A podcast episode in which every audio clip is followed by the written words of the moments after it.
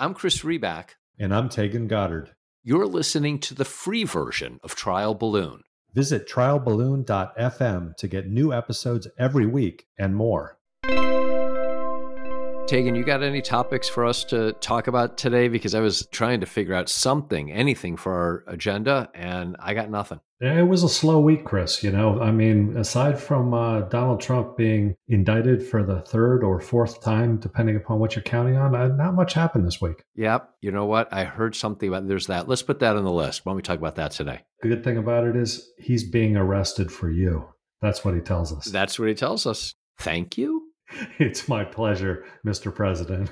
Yeah, I don't know. Here's what I do know. If folks want to send questions for the mailbag, and we've gotten a few more over the last couple of days, so keep them coming. You can contact Taegan via Political Wire. You can email me by simply replying to any day's newsletter. Now, let's get on with the business of indictment number three who knows between the time of this recording and when it gets posted there could be a fourth but for purposes of this conversation let's just focus on number three and something that you wrote earlier this week we're headed for a one issue election you wrote that if you thought holding a presidential election during a global pandemic in 2020 was challenging, brace yourself for 2024. Unless something dramatic happens, next year's election will be a rematch between Joe Biden and Donald Trump, Trump will likely be on trial or facing trial, or perhaps he'll already be convicted. As the campaign grinds on next summer, the outcome of the election may determine whether he spends the rest of his life in federal prison. That's a strong statement. How do you have an election like this? How do you hold a debate?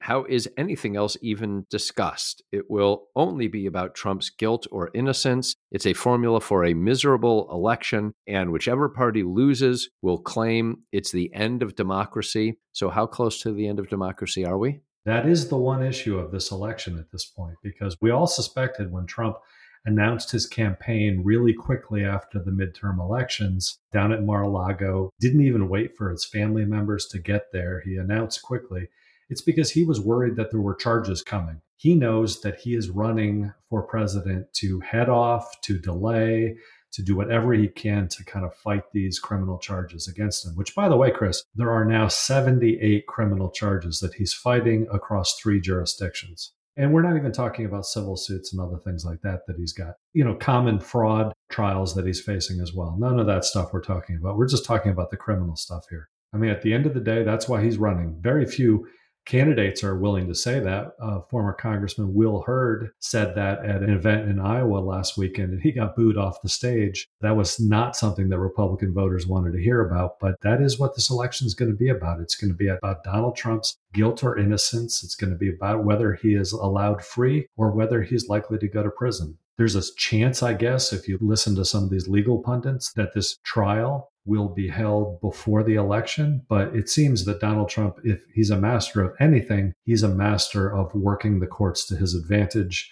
and delay, delay, delay. There is just no way that this stuff gets handled before the election, in my opinion, exactly for the reason that you mentioned. He's going to appeal on every point. And I've got to say, that's how our system is designed you know, one of the first things Jack Smith said was a defendant is presumed innocent until found guilty. That is a bedrock principle of ours. I think that needs to be a bedrock principle regardless of who is arrested. And that is our system. That's a significant part of democracy. And yes, if this is an election about, let's call it the future of democracy, then that's an important point to consider. I wonder if this is so much an election about Trump's guilt or innocence as it is an election about which side one feels one is on.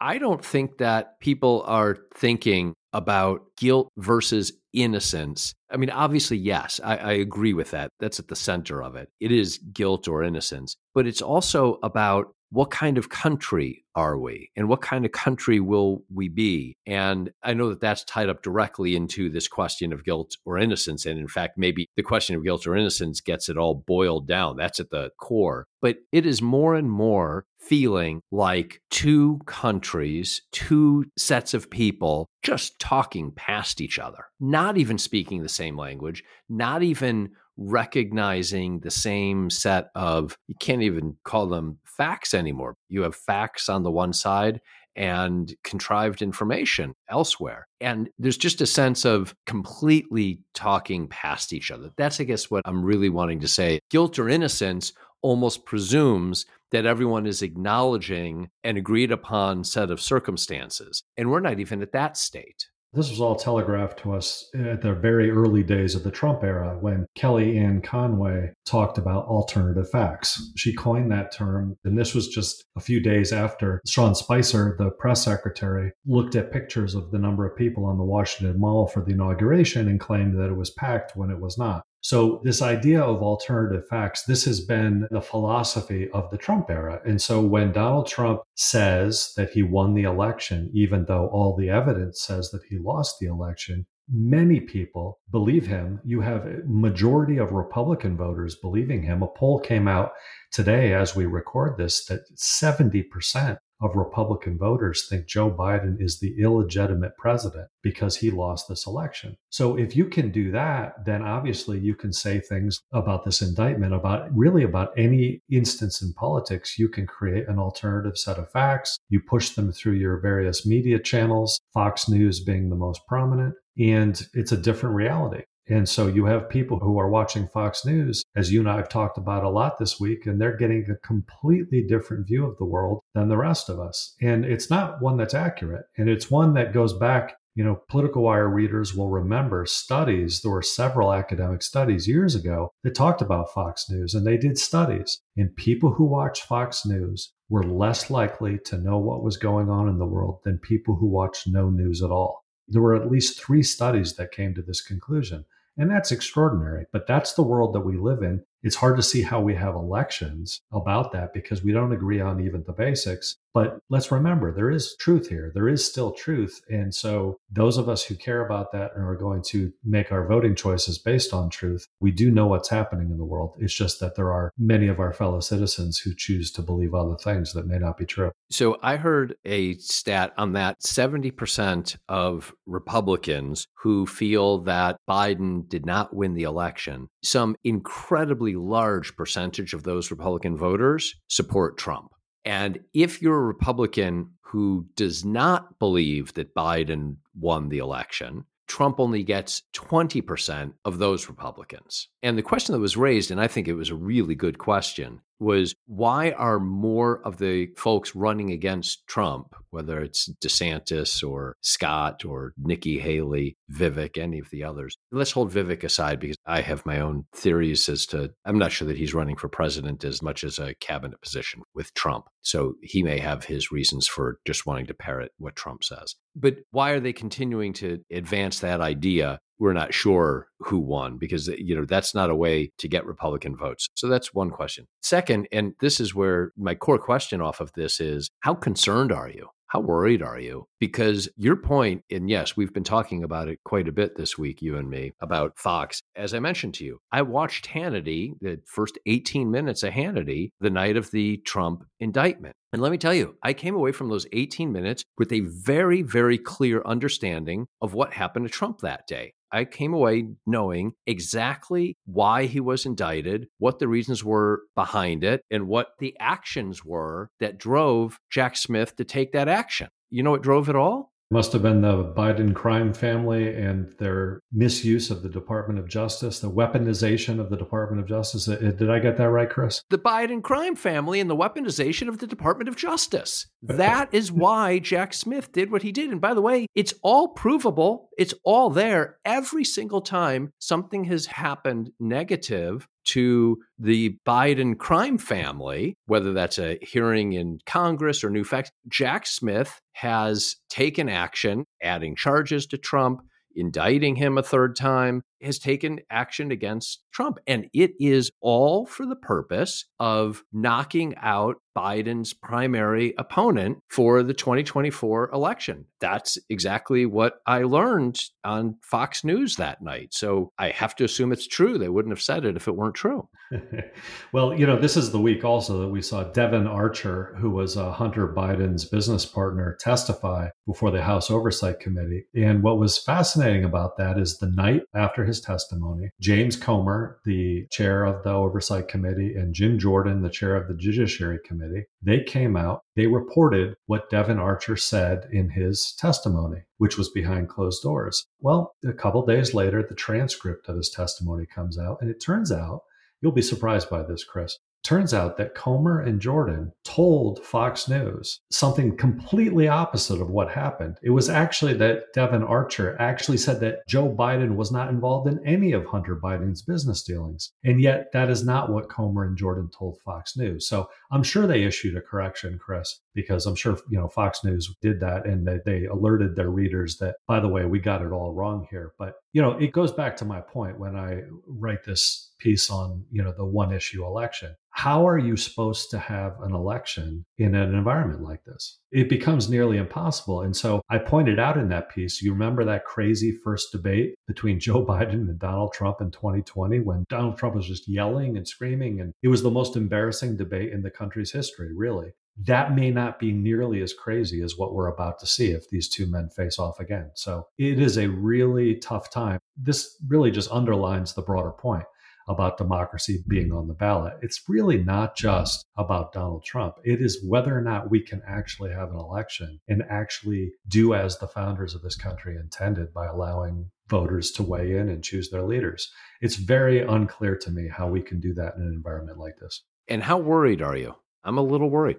Oh, I'm terribly worried because you know when you have an environment like this and you have people believing things that aren't true, then obviously, yeah, it's, it's crazy. I mean, you have a situation in the Democratic primary where you've got Robert F. Kennedy Jr., who don't like to say this, but that man has serious problems. He spouts off conspiracy theories. He spouts off things that are just completely not true his own family is disowning his statements. I mean, it is embarrassing. And yet he is being put on a platform as a legitimate presidential candidate by at least some people in the media and others in our political system. It's extraordinary because he, again, is just choosing what he wants to believe, whether it has any basis in reality or not. And I'm just not sure. I mean, I think Joe Biden's doing the right thing. He's mostly ignoring RFK Jr. at this point. He's got such a sufficient lead. That's what he can do. But what do you do when you've got a guy like Donald Trump running against you and he's essentially doing the same thing, spouting conspiracy theories and making up things and lying as he has for all these years? I mean, how do you run against a guy like that? Seriously, it's really tough, particularly when you also have media outlets who are, you know, just as happy to amplify some of those lies.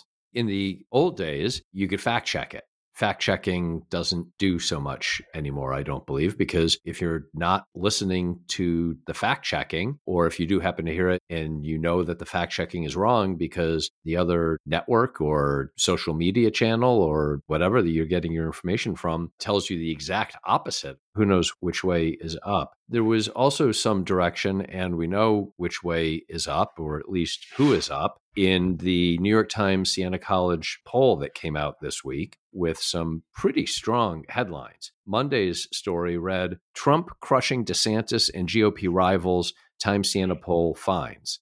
Former President Donald J. Trump is dominating his rivals for the Republican presidential nomination, leading his nearest challenger, DeSantis of Florida, by a landslide 37 percentage points nationally among the likely Republican primary electorate. Mr. Trump held decisive advantages across almost every demographic group and region and in every ideological wing of the party.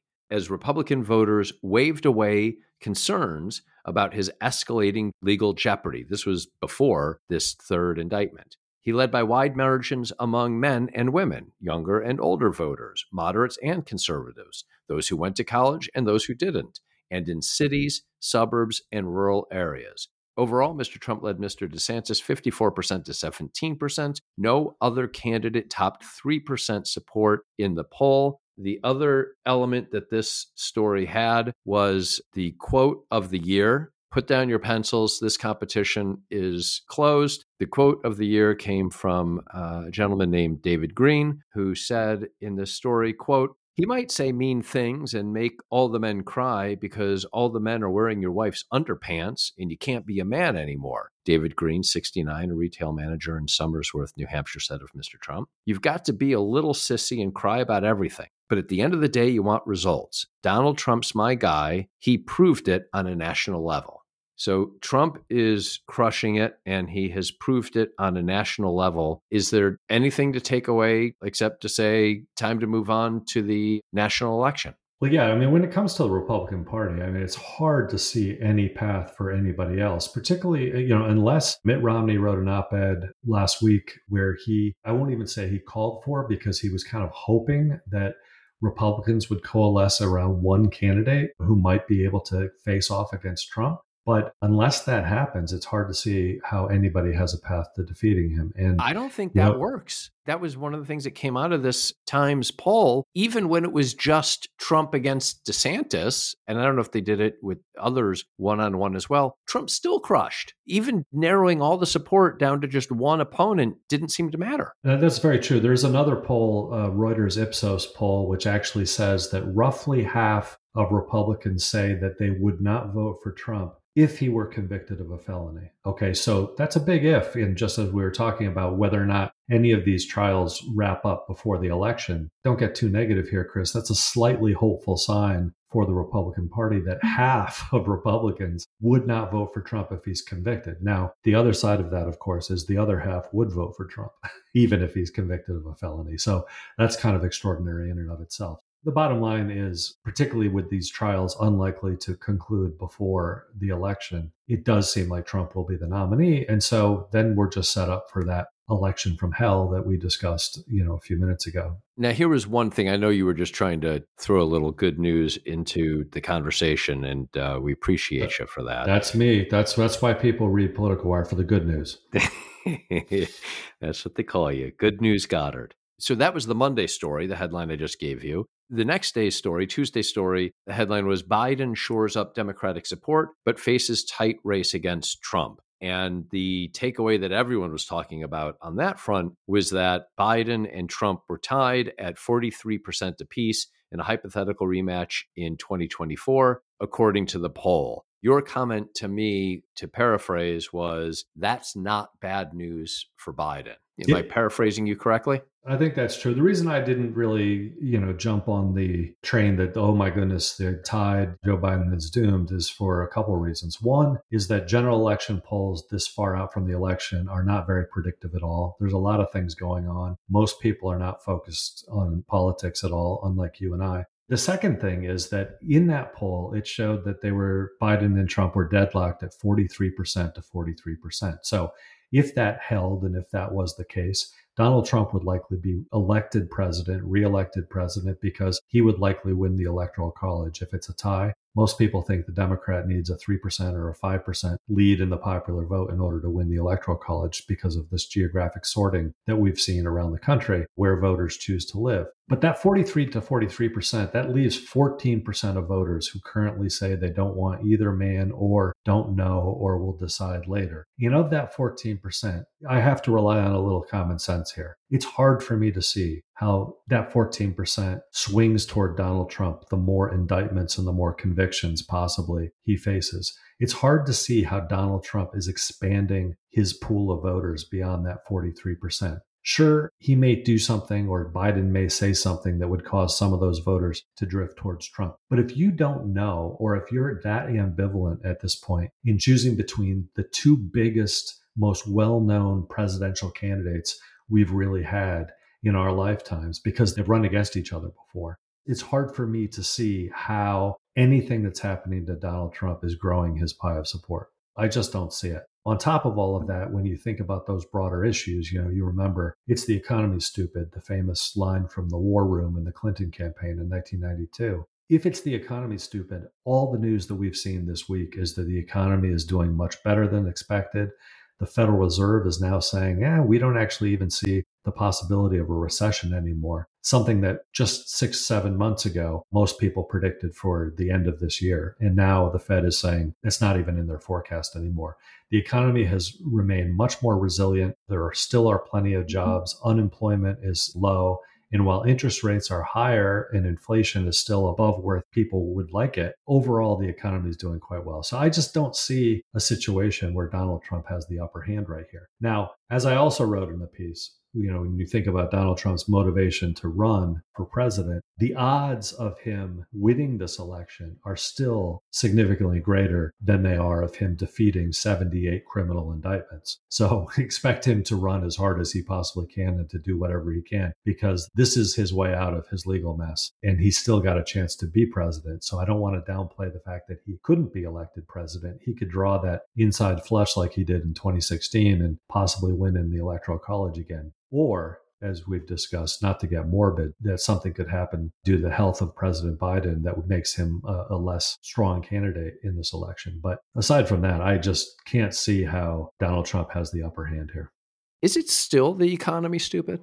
One, for a lot of folks, the economy under Trump was believed to have been good. There were a lot of people who felt that until COVID hit, the economy was going well for them. I think that's how people felt. So, is that a real differentiator? But two, more significantly, is it still the economy? I mean, we just spent the first half of this conversation talking about how it's about democracy and which side of democracy you're on, or how you choose to define democracy, which channel you watch what team you're on. Is that not potentially more important now than the economy? So is it the economy stupid or is it the team stupid? I think it's really an excellent question. And it is a good caveat. But if we look at history, if we look at the presidential elections since World War II, you'll find that incumbents almost always win election. And when they lose, it's because the economy has serious problems. So we can look back at the recession that Jimmy Carter had and allowed Reagan to kind of move in. It's usually something like that that causes an incumbent to lose you know, you can look at George H.W. Bush losing to Bill Clinton in 1992 as well.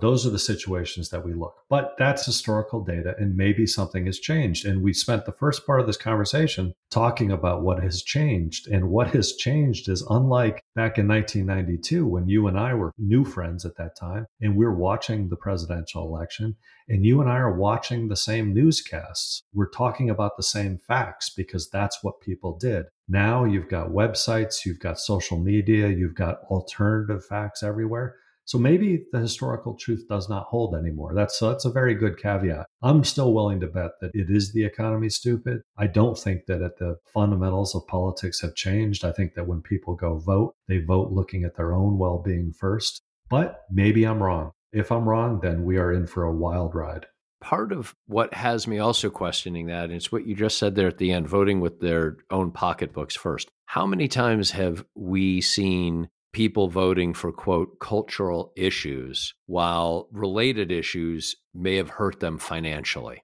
You and I talk a lot about the disintermediation of everything and how technology has sat at the center of changing the dynamics of virtually every relationship between buyer, seller, voter, candidate, writer, audience, friends, certainly within families. I mean, you and I, I know, both subscribe to the theory that we are living through right now a complete reordering of just about everything. And it's part of what makes me ask the question and wonder. I mean, you just phrased it, you know, what's the viability of the historical record and to what extent does past performance predict future outcome?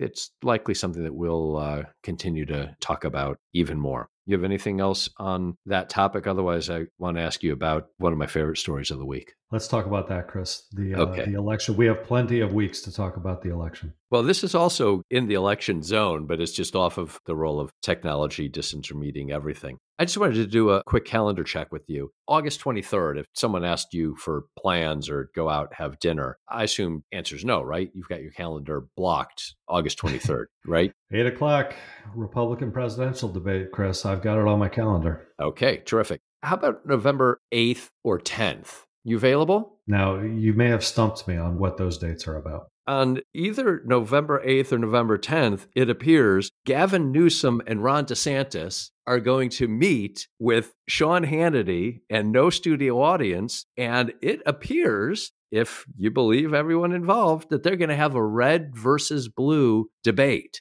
You there's a Lincoln. There, there's a Lincoln Douglas debate right there, right?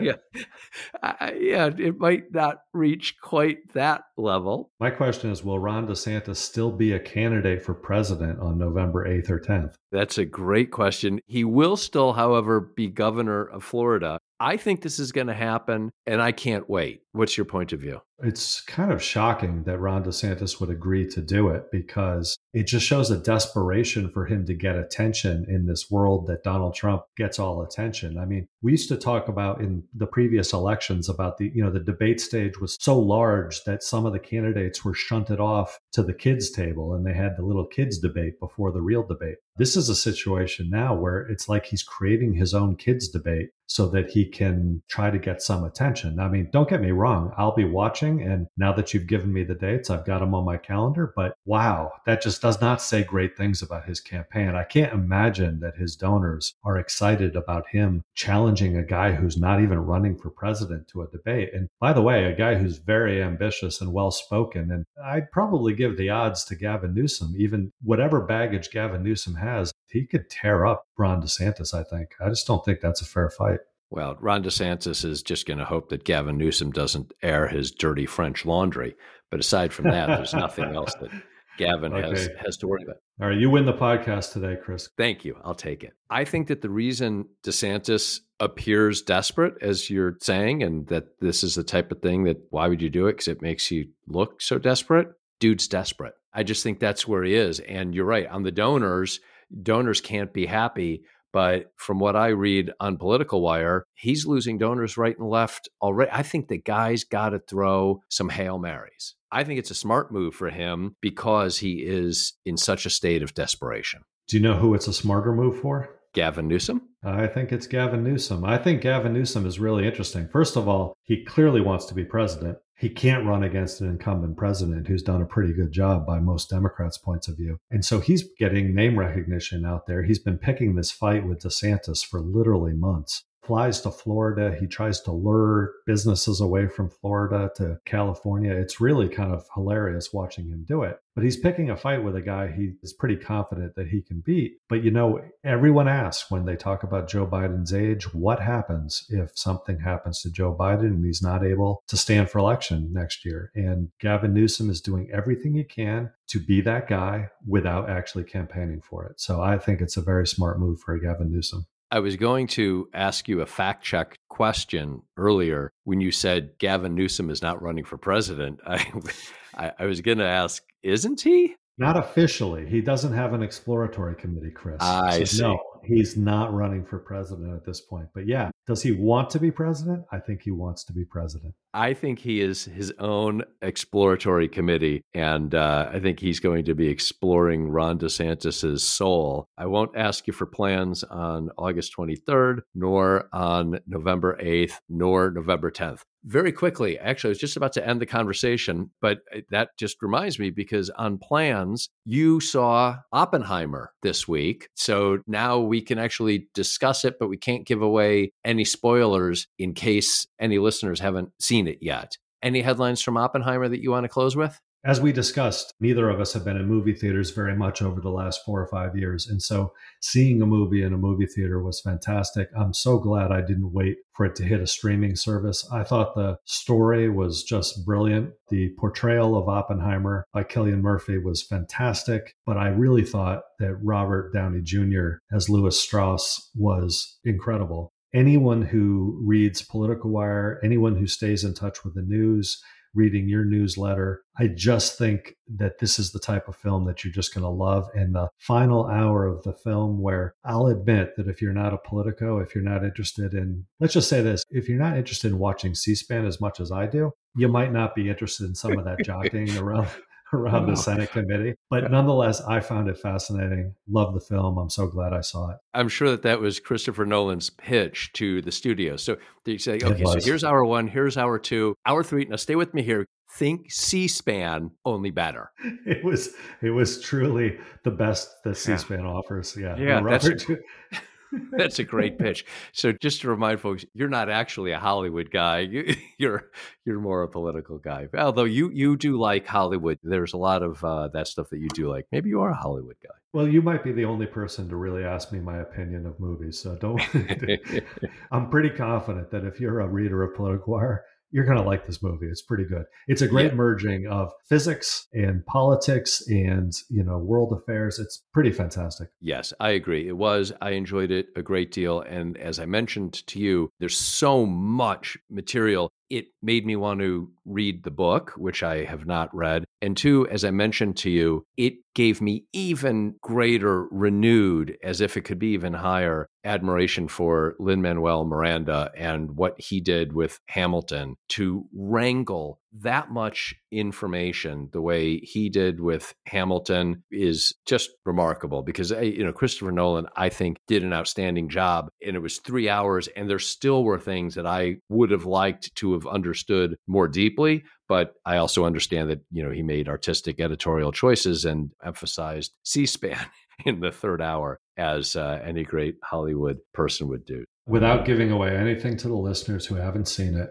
my favorite part of the movie was the Oval Office scene with Oppenheimer and Harry Truman. I thought it was just perfect. Keep an eye out for that if you haven't seen it and definitely go see it. Definitely go see it. And you and I are off to go watch C SPAN. Talk to you later, Taegan. Take care, Chris. Talk to you next week.